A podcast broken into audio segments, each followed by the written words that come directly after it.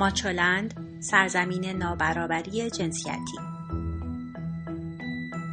سلام من سبا هستم و این 94 امین خبرنامه هفتگی ماچولند با مرور اخبار حوزه زنان و برابری جنسیتی در دومین هفته آذر ماه است. این هفته خبرها رو با آیت الله یزدی و نظر او در مورد زنان آغاز می کنیم و در ادامه باز هم به سراغ معصوم ابتکار خواهیم رفت. از بحث دوباره بر سر ازدواج دختر بچه ها خواهیم گفت و نگاهی خواهیم داشت به اخبار ورزشی. اخبار سیاسی.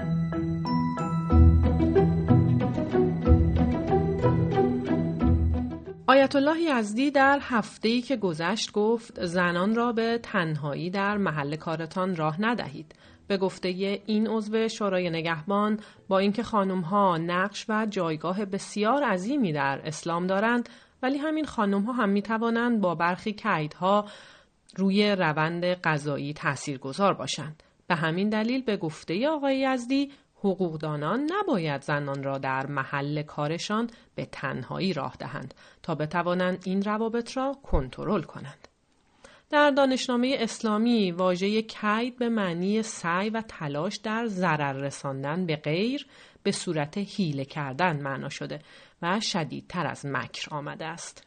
در قرآن نیز در برابر مکر خداوند که مثبت تلقی شده مکر منافقان، کافران، زنان و شیطان قرار دارد که مزموم است. معصومه ابتکار هم که هیچ واکنشی به سخنان آقای یزدی نداشت باز هم به تکالیف دولت پرداخت و گفت که ماده 101 قانون برنامه ششم در زمینه تحقق عدالت جنسیتی است. او گفت در بودجه سال آینده برای اولین بار یک ردیف خاص برای امور زنان و خانواده پیش بینی کرده. معاون رئیس جمهور در امور زنان و خانواده باز هم تاکید کرد که لایحه تأمین امنیت زنان برای نظارت غذایی به قوه قضایی رفته. او حتی زمانی احتمالی برای بازگشت این لایحه تعیین نکرد. اخبار حقوقی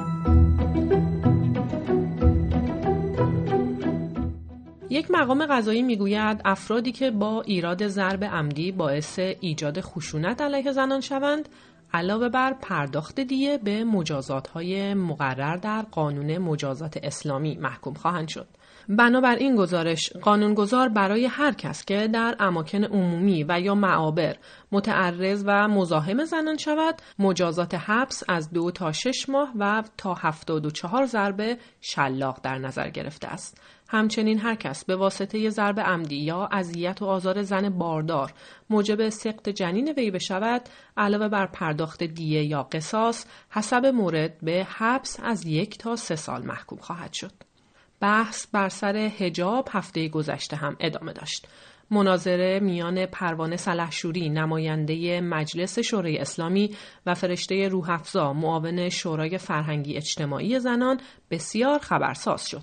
بر اساس آنچه ادعا شده سلحشوری در مناظری که بین او و فرشته روح افزا برگزار شد گفته است که همین که من گردنم را عمل کردم و دستم سالها درد می کند نتیجه چادر سر کردن است. این اظهارات موجب واکنش های بسیاری شد و جریان خاصی که از نطخهای پیش از دستور و عملکرد این نماینده مجلس عصبانی بودند حملات خود را به سلحشوری آغاز کردند. البته کمی پس از این حمله ها بعضی از دانشجویان بسیجی حاضر در آن جلسه نوشتند که سخنان سلحشوری تحریف شده بود. در این مناظره پروانه سلحشوری با اشاره به حجاب خانم روحفزا گفت که او سالها پیش با چادر رو می گرفته که باعث آرتوروس شد و حالا از چادر آستیندار که راحت تر است استفاده می کند. اخبار اجتماعی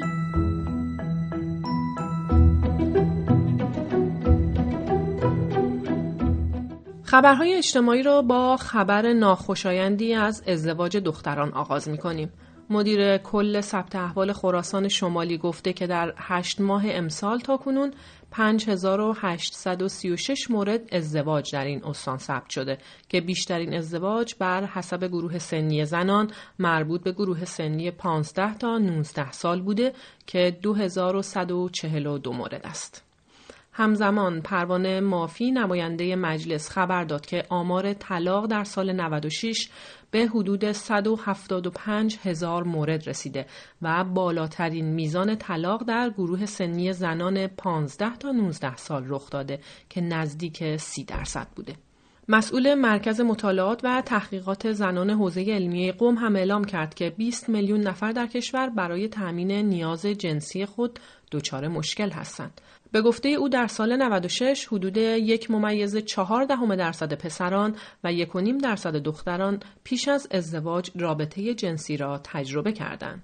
در این عرصه هم فرشته روحفزا به میدان آمد و با ارائه آماری در مورد دختران گفت بیشترین رنج سنی دختران فراری در سنین 13 تا 15 سال است و تاکید کرد که قطعا آمار دختران فراری بیش از دخترانی است که در کودکی ازدواج می کنند. او همچنین تاکید کرد که سن تنفروشی دختران پایین آمده است. همچنین سن دوستی دختران و پسران نیز کاهش پیدا کرده و به سنین دبستان رسیده. هفته گذشته از اطلس زنان و خانواده نیز رونمایی شد که شامل آسیب‌های اجتماعی حوزه زنان از جمله فرار دختران از منزل، خودسوزی زنان، اقدام به خودکشی و آسیب‌هایی همچون اعتیاد به تفکیک آمارهای محرمانه دریافتی از دستگاه مختلف است. مدیر کل آموزش و پرورش استان کوکیلیو بوی رحمت می‌گوید 79 درصد از زنان کوکیلیو بوی رحمت باسواد هستند. به گفته هادی زارپور در سرشماری سال 55 میزان باسوادی دختران 6 سال به بالای استان 78 و 18 دهم درصد بود که در سرشماری سال 95 این میزان به 79 و 4 دهم درصد رسیده.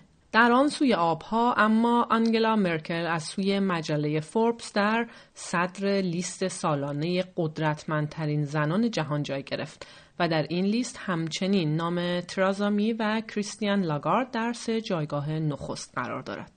آنگلا مرکل صدر اعظم آلمان در حالی در صدر لیست قدرتمندترین زنان جهان جای گرفته که قصد دارد سال 2021 از عرصه سیاست کنار برود. در این لیست نام ایوانکا ترامپ دختر رئیس جمهوری آمریکا هم در جایگاه 24 م قرار دارد که درست پس از ملکه بریتانیا است. در افغانستان اما حسنا جلیل کارش را به عنوان معاون استراتژی پالیسی وزارت کشور آغاز کرد. او نخستین زنی است که به این مقام رسیده. او از دانشگاه آمریکایی افغانستان مدرک فوق لیسانس در رشته اداره و تجارت دارد.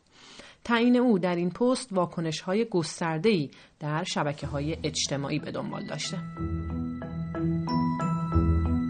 اخبار ورزشی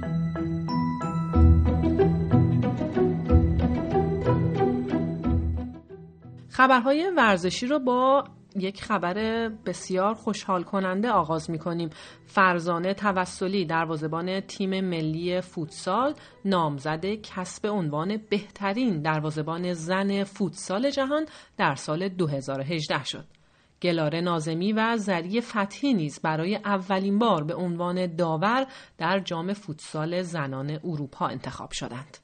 آدا هگربرگ نروژی از باشگاه لیون فرانسه به عنوان برترین بازیکن زن سال 2018 انتخاب شد و اولین توپ طلای بانوان را دریافت کرد. و باز هم در افغانستان فیفا در حال بررسی جدی موضوع سوء رفتار جنسی از بازیکنان زن تیم فوتبال است. به نظر می رسد در فوریه گذشته مسئولان فدراسیون فوتبال افغانستان از این بازیکنان سوء استفاده جنسی کردند. در حالی که مسئولان فوتبال افغانستان این موضوع را رد کردند، خالد پوپول مسئول سابق تیم ملی فوتبال زنان افغانستان نیز که همکنون به خارج از کشور گریخته مدعی شده که زنان افغانستانی مورد تهدید و سوء استفاده جنسی قرار گرفتند و برخی از آنها تهدید به مرگ شدند و به همین دلیل آنها در این مورد افشاگری نکردند.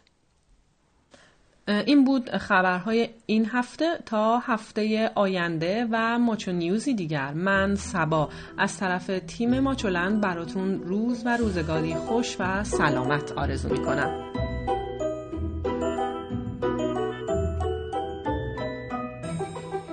ویدیوها، مقاله ها و خبرنامه هفتگی ماچولند را در وبسایت ماچولند به آدرس ماچولند شبکه های اجتماعی و یا کانال ماهواره توشه پیدا کنید.